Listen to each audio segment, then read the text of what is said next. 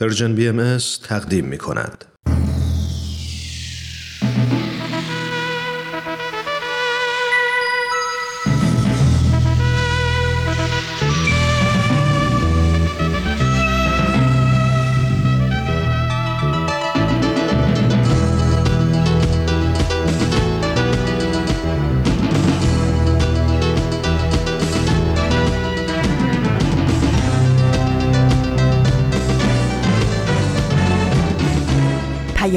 دوست.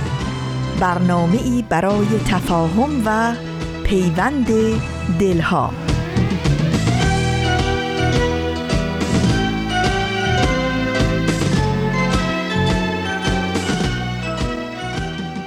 گرمترین درودهای ما به شما شنوندگان عزیز رادیو پیام دوست. در هر کجای این گیتی پهناور به خصوص در کشور عزیزمون ایران که شنونده برنامه های امروز رادیو پیام دوست هستید امیدواریم سلامت و ایمن باشید و با امید و اطمینان به روزهای بهتر و روشنتر استوار و پایدار.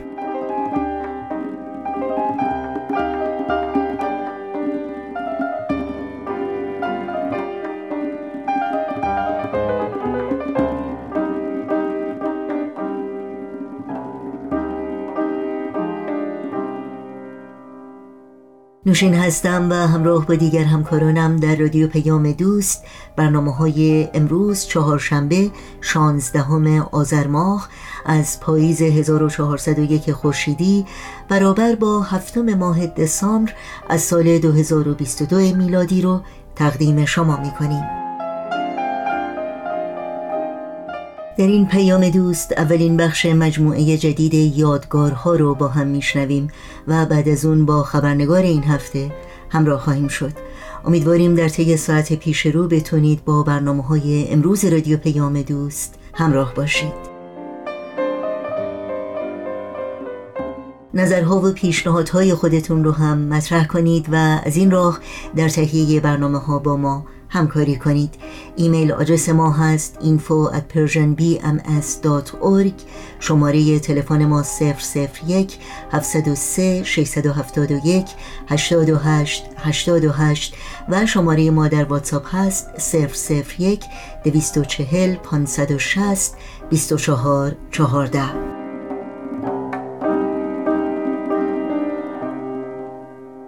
برنامه های رادیو پیام دوست در شبکه های اجتماعی زیر اسم Persian BMS در اختیار شماست و همینطور برای اطلاعات کامل راه های تماس با ما و اطلاعات برنامه ها و پادکست برنامه ها شما می‌تونید در صفحه تارنمای سرویس رسانه فارسی بهایی Persian این اطلاعات رو جستجو کنید.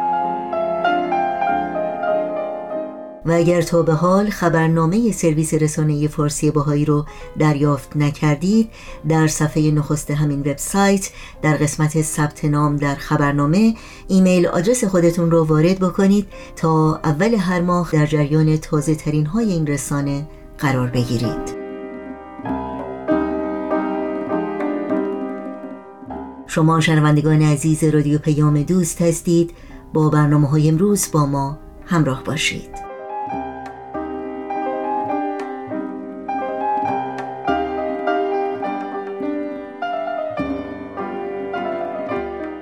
خب همونطور که وعده کردیم امروز مجموعه جدیدی رو آغاز می‌کنیم با نام یادگارها. اگر آماده هستید همراه با شما شنوندگان عزیز رادیو پیام دوست به اولین بخش این مجموعه گوش کنیم.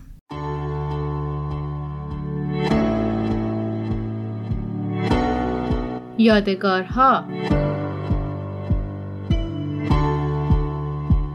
شنونده های عزیز رادیو پیام دوست خوش اومدید به اولین قسمت مجموعه یادگارها.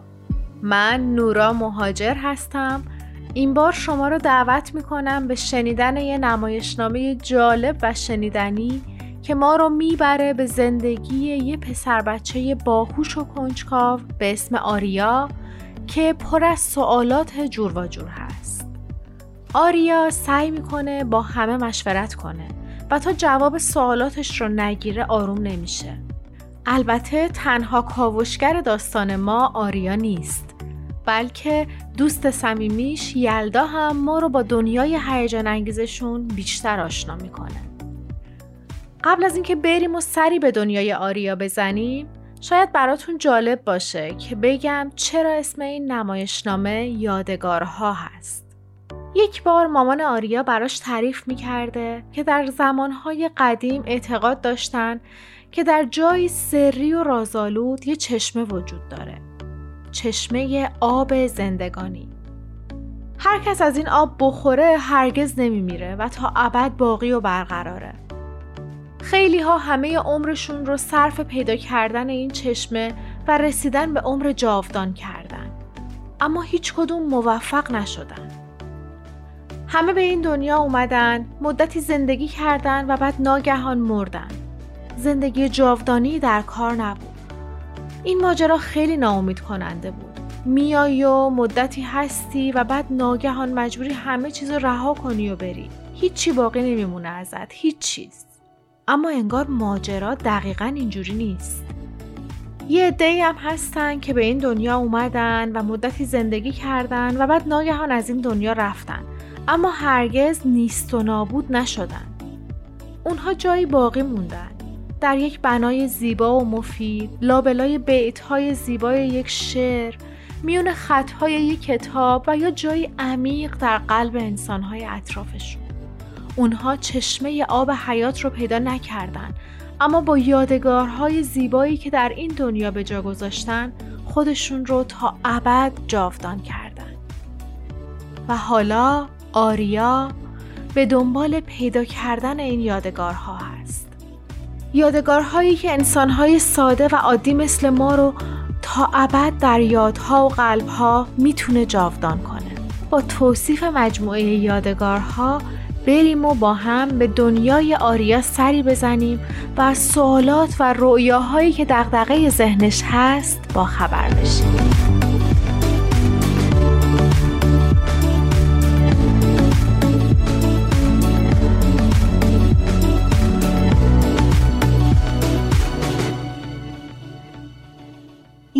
آریا؟ صورت آریا به طرف مامان که بشخاب میوه به دست دم در ایستاده بود برگشت. چشمای مشتاق مامان رو به سازه بزرگی بود که با قطعات ریز لگو درست شده بود. انگار یه ساختمونه نه؟ آریا سرش رو به نشونه تایید تکون داد. مامان کمی خم شد و ادامه داد. عجب سقفی داره. دیواراش هم گرده. چه جالب. این آقاه کیه؟ صابخونه است؟ آریا گفت نه این مهندس ساختمونه. اینا هم نقشه های ساختمونه که توی دستشه. مامان که انگار تازه متوجه کاغذهای توی دست آدمک لگویی شده بود گفت عجب! باید مهندس ماهری باشه چون نقشه های دقیقی لازم داره ساختن همچین برج زیبا و بلندی. اون هم با این همه پنجره و تراس و این حیات بزرگ. بعد همینطور که لبه تخت می نشست شروع به پوست گرفتن یک سیب کرد و ادامه داد. باید ریاضیش خیلی خوب باشه. طراحی و اجرای همچین چیزی نیاز به محاسبات دقیقی داره. آریا با لبخند سر تکون داد. یاد مدرسه افتاد. اگرچه گاهی درس خوندن سخت بود اما حیات مدرسه و دوستا رو هیچ وقت نمی‌شد بیخیال شد. با اینکه همین امروز صبح مدرسه رفته بود یهو حس کرد دلش برای دوستاش تنگ شده همینطور که یه تیکه لگو رو برای محکم کردن یکی از بالکن ها وصل می‌کرد پرسید مامان به نظرت عجیبه؟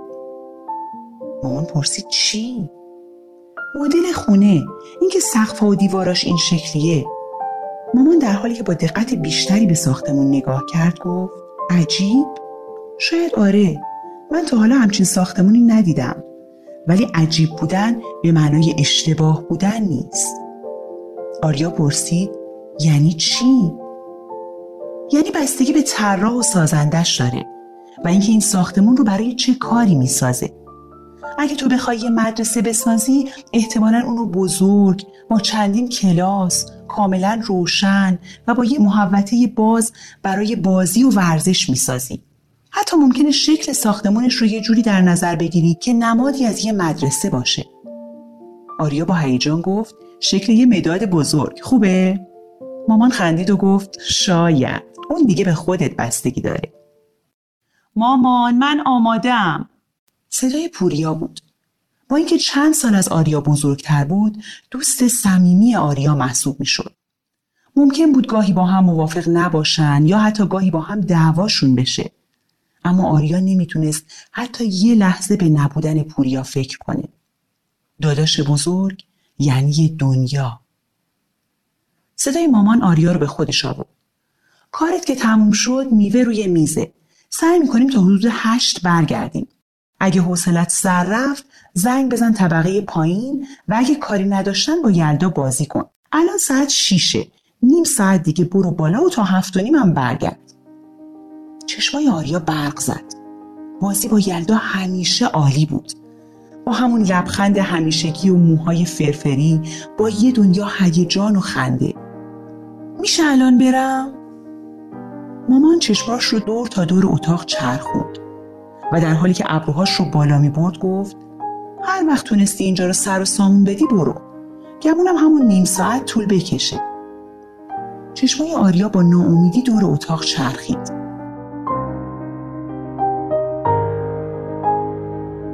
مداد رنگی ها، تراشه های مداد، تکیه های لگو و چند تا لباس که پایین چوب لباسی افتاده بود. واقعا که سر و سامون دادن به اتاق کار خسته کننده ای بود. مامان پیشونیشو بوسید. موفق باشی گلم و با لبخند بیرون رفت.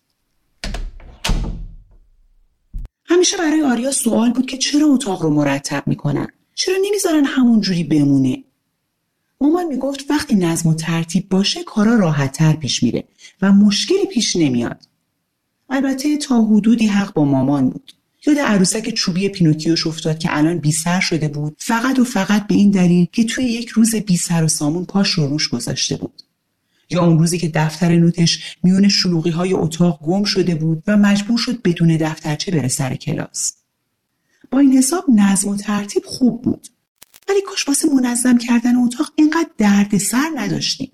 اصلا کاش یک چوب جادوی به خصوص وجود داشت که با تکون دادنش کل وسایل اتاق رقص کنان سر جاشون می‌رفتن. درست مثل فیلم دیو دلبر. با خودش گفت وقتی بزرگ شدم یه چوب جادو اختراع می‌کنم. یه چوب که بعد از یه روز بازی و تفریح دوباره کل اتاق رو مثل اول صبح مرتب و تمیز کنه. اما الان باید بلند شم. مداد رنگی ها لباس ها و لگوها زودتر از چیزی که فکر می‌کرد سر جاشون رفتن. دورو کردن تراشه های مداد اما کمی طول کشید.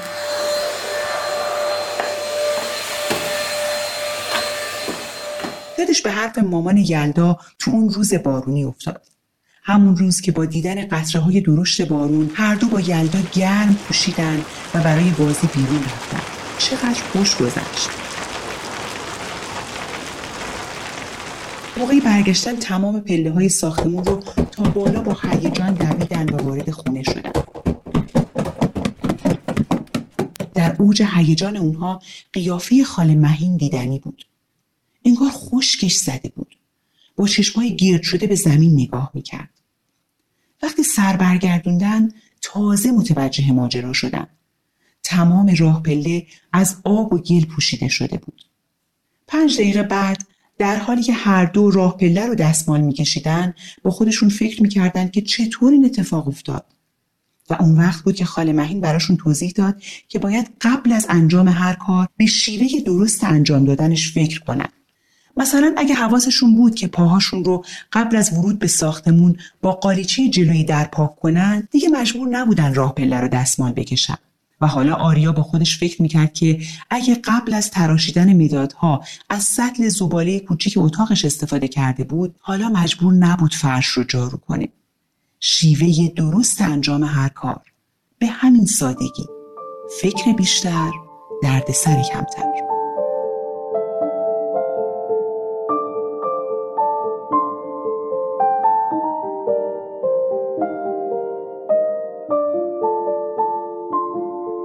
تموم شد.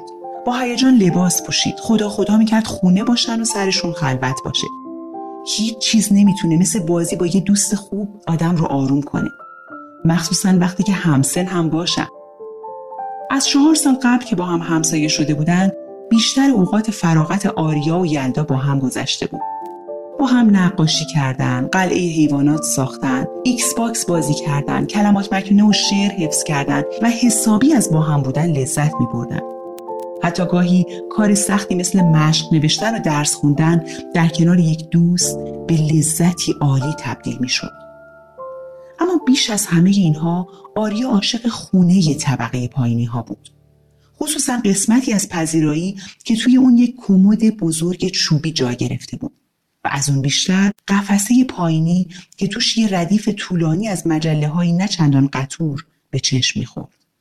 مجلات ورقا یک آرشیو کامل یلدا می‌گفت که اونها مال داییش هستن که دیگه ایران نیست و در دوران کودکیش جز هواداران پروپا قرص مجله های ورقا بوده. موضوعی که آریا به خاطرش از دایی یلدا سپاسگزار بود. از چهار سال قبل این مجله ها بخش مهمی از اوقات با هم بودن اونها رو پر می‌کرد. نقاشی ها رو نگاه می‌کردن، داستان ها رو میخوندن، خودشون رو جای شخصیت های ورقا، توپولی یا فعاد میذاشتن و هر هفته آریا یه جلد از این مجله ها رو برای خوندن امانت می‌گرفت. و حالا با اینکه تقریبا همه رو خونده یا شنیده بود باز هم از دیدن مجلات ورقا لذت می‌برد. وقتی یه بار از مامان پرسیده بود که چرا مجله های ورقا دیگه چاپ نمیشن مامان توضیح داده بود که در شرایط فعلی کشور ایران به بهاییان اجازه چاپ و تکثیر مجلات و کتب رو نمیدن. و آریا بارها با خودش فکر کرده بود که چرا باید جلوی چاپ چنین موجود سرگرم کننده و مفیدی گرفته بشه. و حالا دوباره وقت پایین رفتن رسیده بود.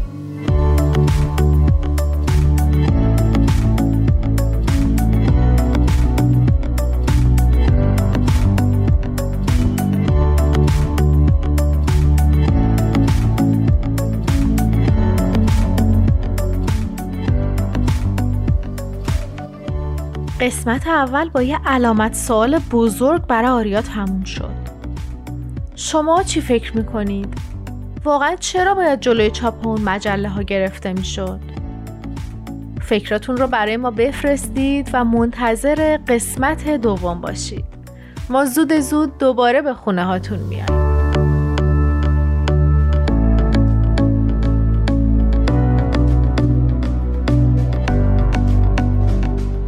شما شنوندگان عزیز رادیو پیام دوست هستید و با اولین برنامه از مجموعه جدید یادگارها همراه بودید. یادآوری کنیم که شما می‌تونید برنامه های امروز و هر روز رادیو پیام دوست و برنامه های دیداری سرویس رسانه فارسی بهایی رو در شبکه های اجتماعی فیسبوک، یوتیوب، ساوند کلاود، اینستاگرام و تلگرام زیر اسم Persian BM دنبال بکنید و با ما در تماس باشید. آدرس تماس با ما در کانال تلگرام هست at persianbms contact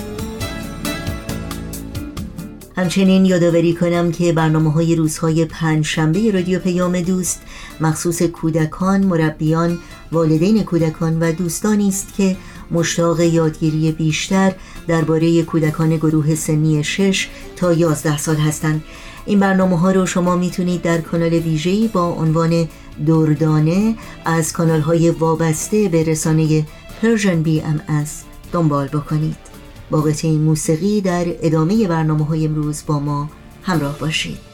نترسون باغ و از گل نترسون سنگ و از برف نترسون ماه و از ابر نترسون کوه از حرف نترسون بید و از باد. نترسون خاک و از برگ نترسون عشق و از رنج نترسون ما رو از مرگ. نه تیر و دشنه ندار و زندون ستاره ها رو از شب نترسون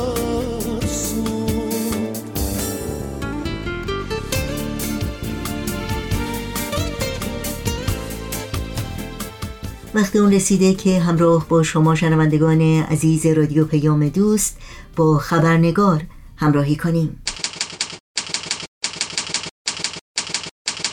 خبرنگار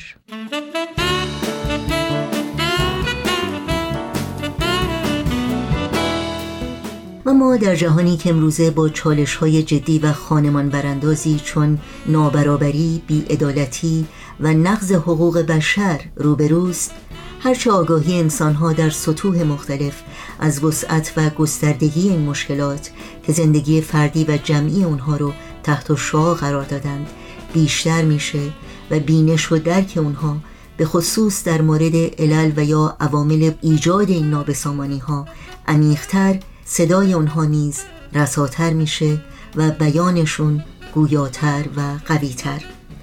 اما قدرت کلام چه تأثیری می‌تونه در ایجاد تغییر و تحولی که همه ما به دنبال اون هستیم داشته باشه.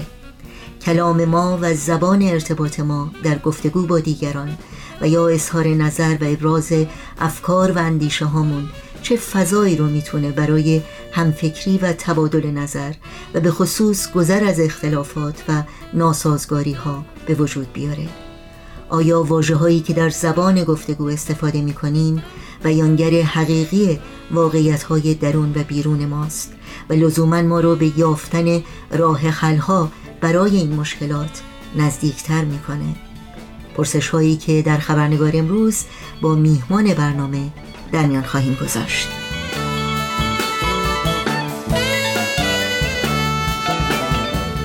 نوشین آگاهی هستم تهیه کننده و میزبان برنامه خبرنگار. به شما در هر کجا که با ما همراهی می‌کنید خوش آمد میگم. و خبرنگار این چهار شنبه رو تقدیم می‌کنم.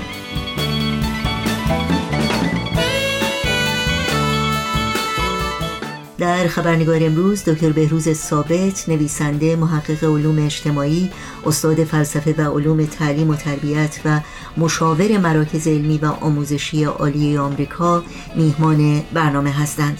و با ما در مورد تاثیر کلام و نوع بیان در ایجاد تحول اجتماعی گفتگو می کنند پس با ما همراه بمونید چون تا لحظاتی دیگر به دکتر بهروز ثابت خوش آمد میگیم و گفتگوی این خبرنگار رو آغاز می کنیم.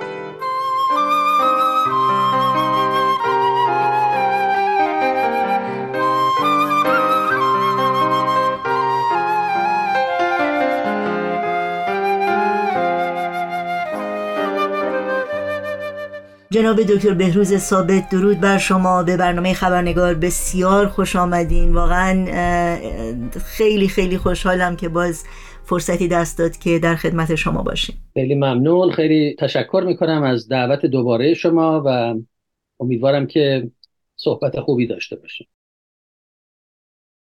خیلی ممنونم.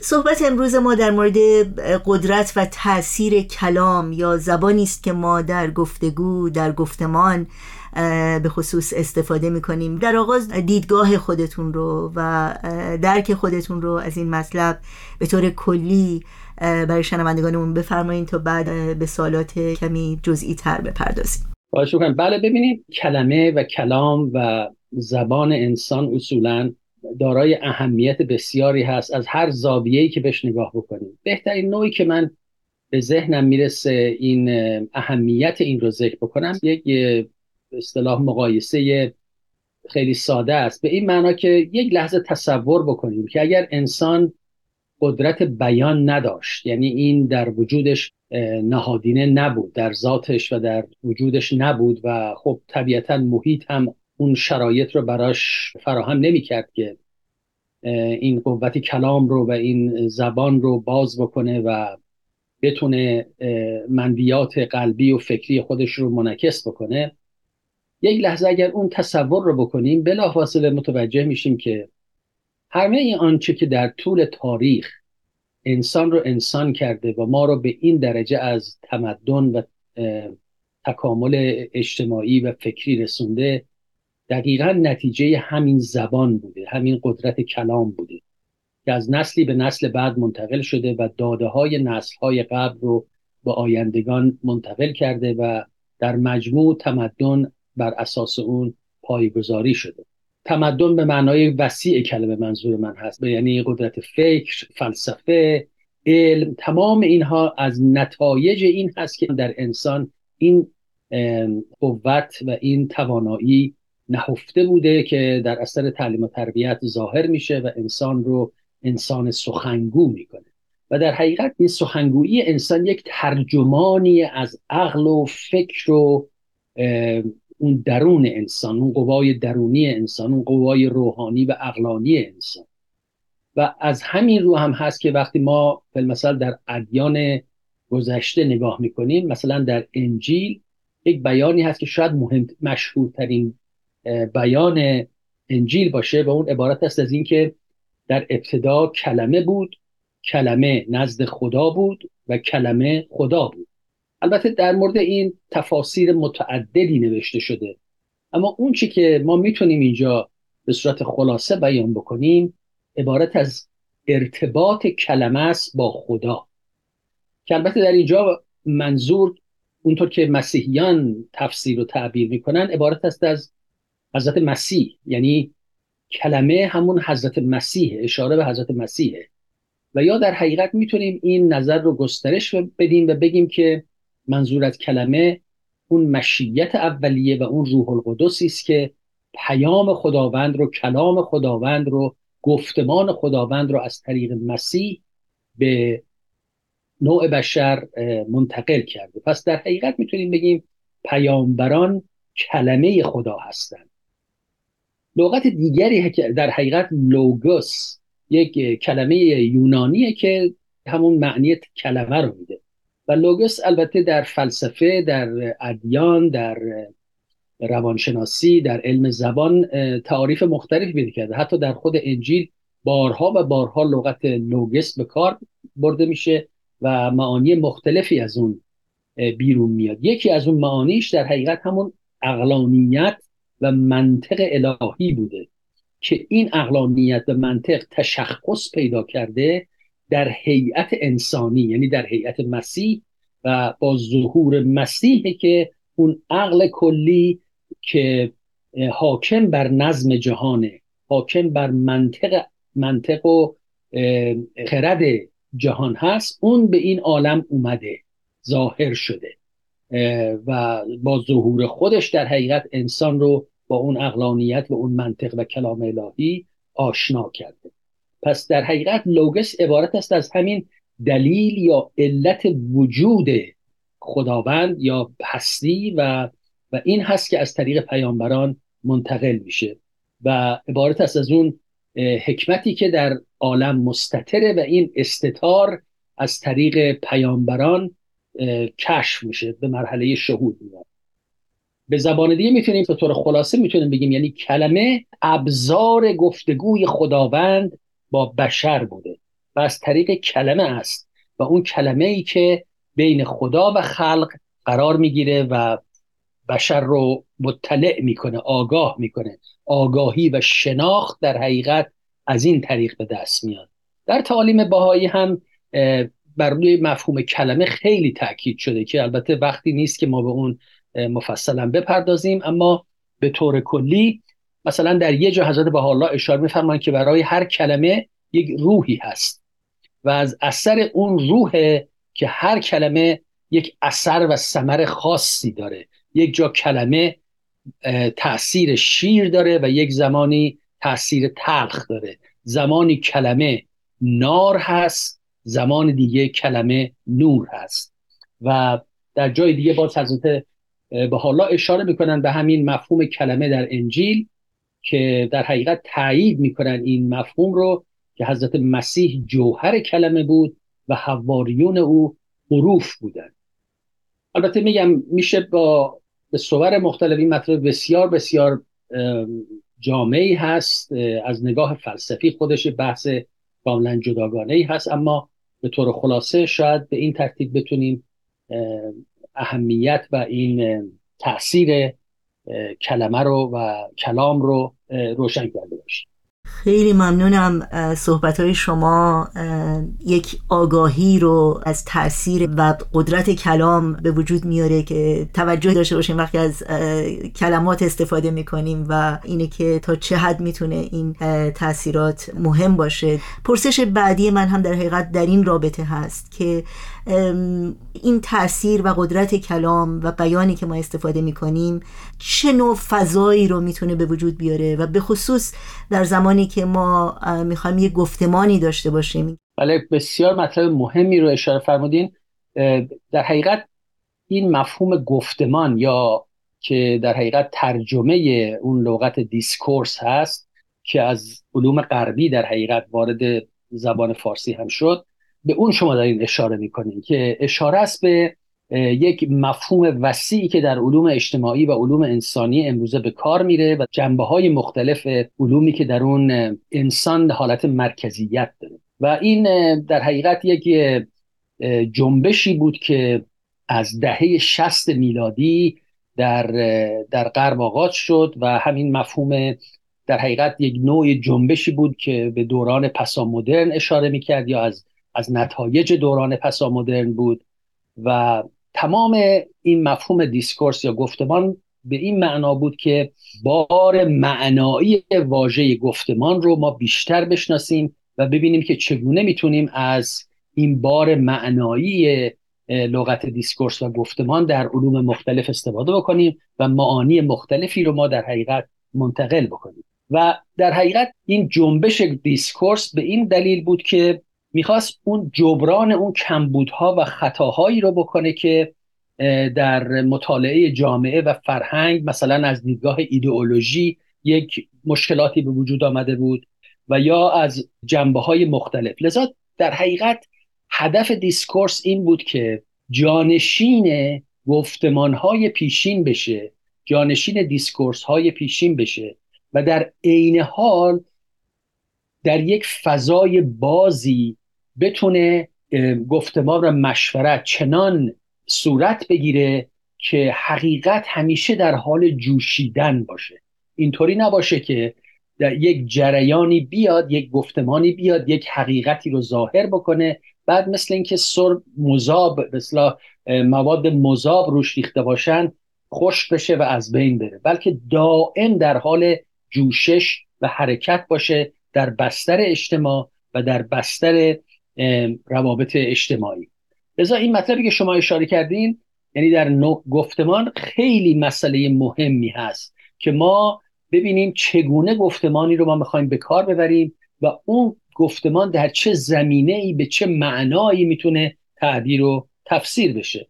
و به خاطر همین هاست که بایستی به این مطلب خیلی توجه داشت. مثلا ببینید شما وقتی یک نفر که از background علمی داره با یک نوع گفتمان خاصی وارد یک صحبتی میشه.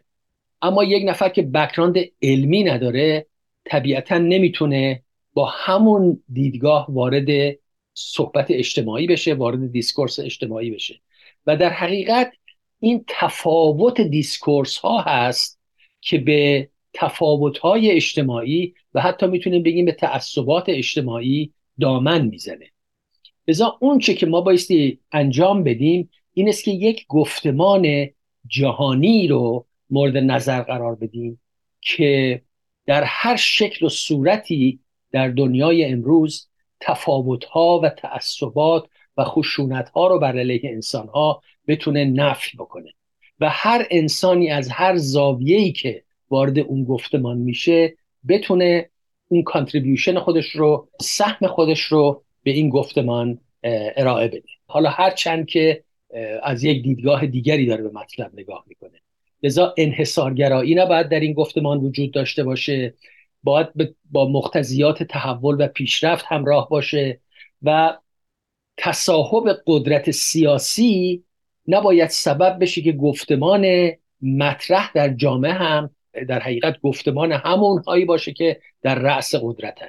بایستی یک جامعه آزاد و یک جامعه باز همونطور که اشاره کردیم گفتمان اجتماعیش تحت تأثیر حاکمیت و اقتدار نظام حکومتی و سیاسی نباشه بلکه دائما در حال تحول و جنبش و سازندگی باشه. خیلی ممنون. خب باز با توجه به صحبت شما که زمینه فکری یک فرد یا زمینه تجربی و علمی یک فرد می‌تونه در حقیقت تاثیر مهمی داشته باشه در این گفتمان. چون ما می‌دونیم اینها تفاوت خیلی بارزی با همدیگه دارن. ولی در این حال یک پایه های مهم مشترکی هم هر گفتمان می‌تونه داشته باشه که در حقیقت فرای فرهنگ فرای اون زمینه های فکری علمی یا تجربی افراد باشه. بله حتما. ببینید نکته که شما اشاره فرمودین خیلی احتیاج به یک تحولات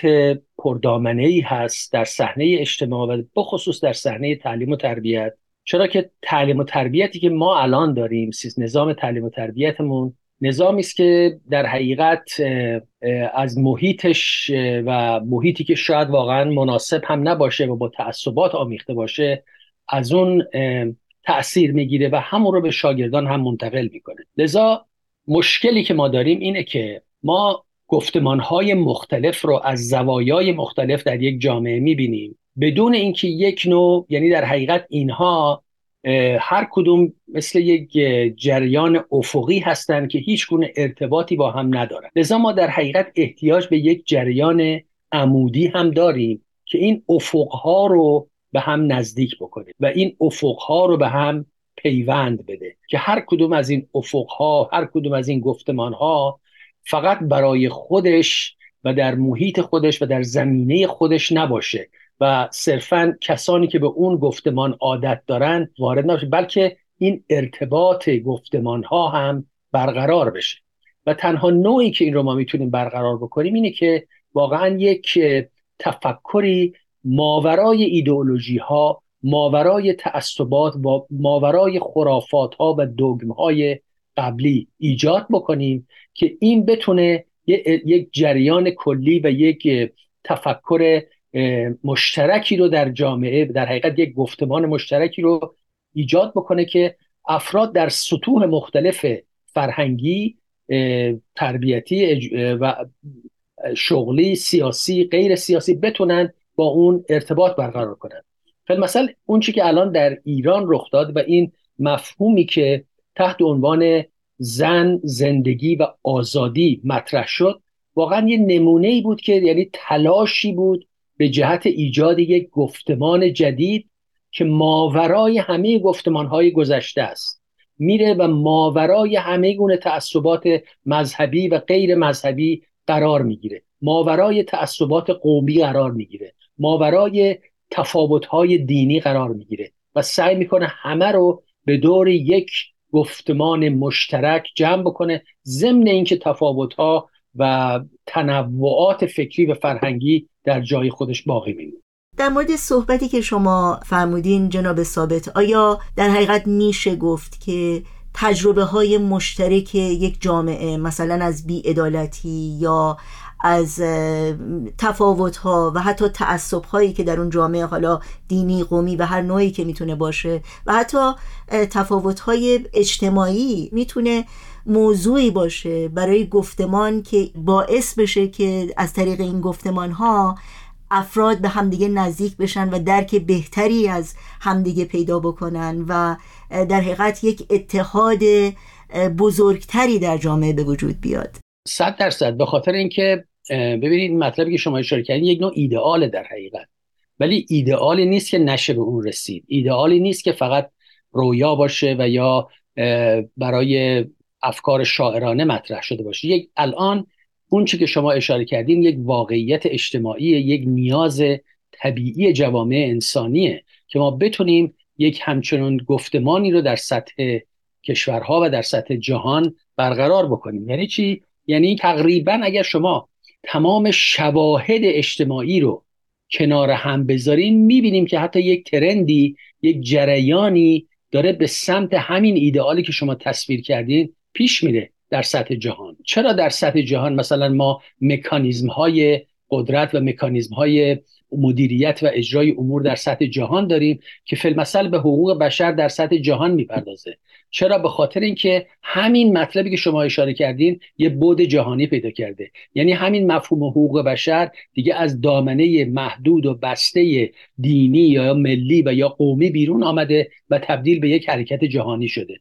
لذا این یک واقعیتی البته هنوز با باش خیلی فاصله داریم ولی داریم بهش می‌رسیم و باید سعی بیشتری بکنیم که بهش برسیم. و کارهایی که ما می‌تونیم بکنیم تا سریعتر به اونها برسیم یکی از اونها این است که در حقیقت آزادی فکر و تبادل افکار بایستی در سطح جهان حضور پیدا بکنه تشویق بشه نهادینه بشه. چرا که این جریان یک جریان سیاسی خاص یک جریان اقتصادی و یک جریان صرفا فرهنگی نیست. یک جریان چند بودیه که لازمه رسیدن به اون و لازمه دیدن همه ابعادش اون آزادی فکر و تبادل افکار در جامعه.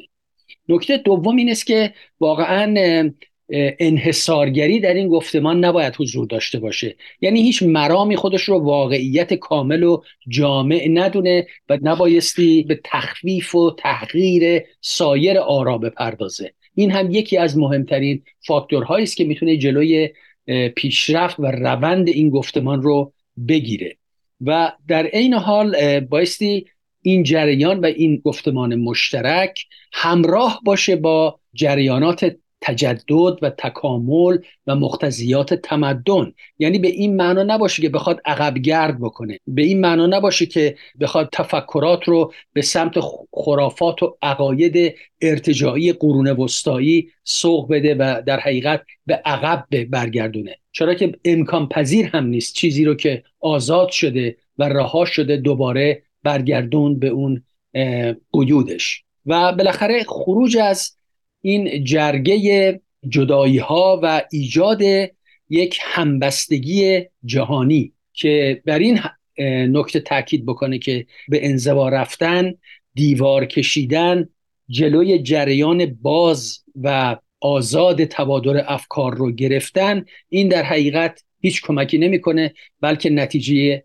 منفی به بار میاره و از همه مهمتر نهادینه کردن این طرز فکر و تفکر انتقادی در نظام تعلیم و تربیت هست که بایستی این رو به صورت دامندار ایجاد بکنه و از نسلی به نسل بعد منتقل بکنه که به اون اهداف عالی و اون به اون تکامل و اون بلوغی که لازمش هست برسه. خیلی خیلی ممنونم. موضوعی که واقعا باید خیلی بیشتر از این در موردش صحبت بشه. نه تنها در برنامه های ما بلکه در بین افراد و گروه ها و واقعا مطلب بسیار قابل تعمل و قابل بررسی هست و خیلی ممنون از لطفتون جناب ثابت. مطمئنم ما این گفتگو رو ادامه خواهیم داد. حالا انشالله در برنامه آینده یا یکی از برنامه های آینده بله بله. این بحث ادامه پیدا خواهد کرد. خیلی ممنون از لطفتون از وقتی که گذاشتید. خیلی متشکرم. امیدوارم که شما موفق و شنوندگان عزیز هم پیروز باشند. خیلی متشکرم.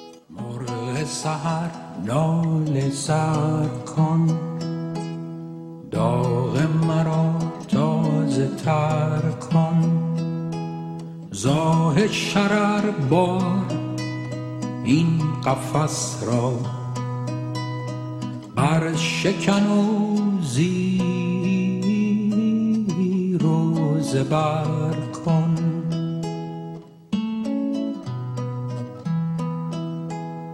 بلبل پر بسته ز کنج قفس درا نغمه آزادی نوع بشر سرا. و از نفسی عرصه این خاک تو درا پر شرر کن نان سر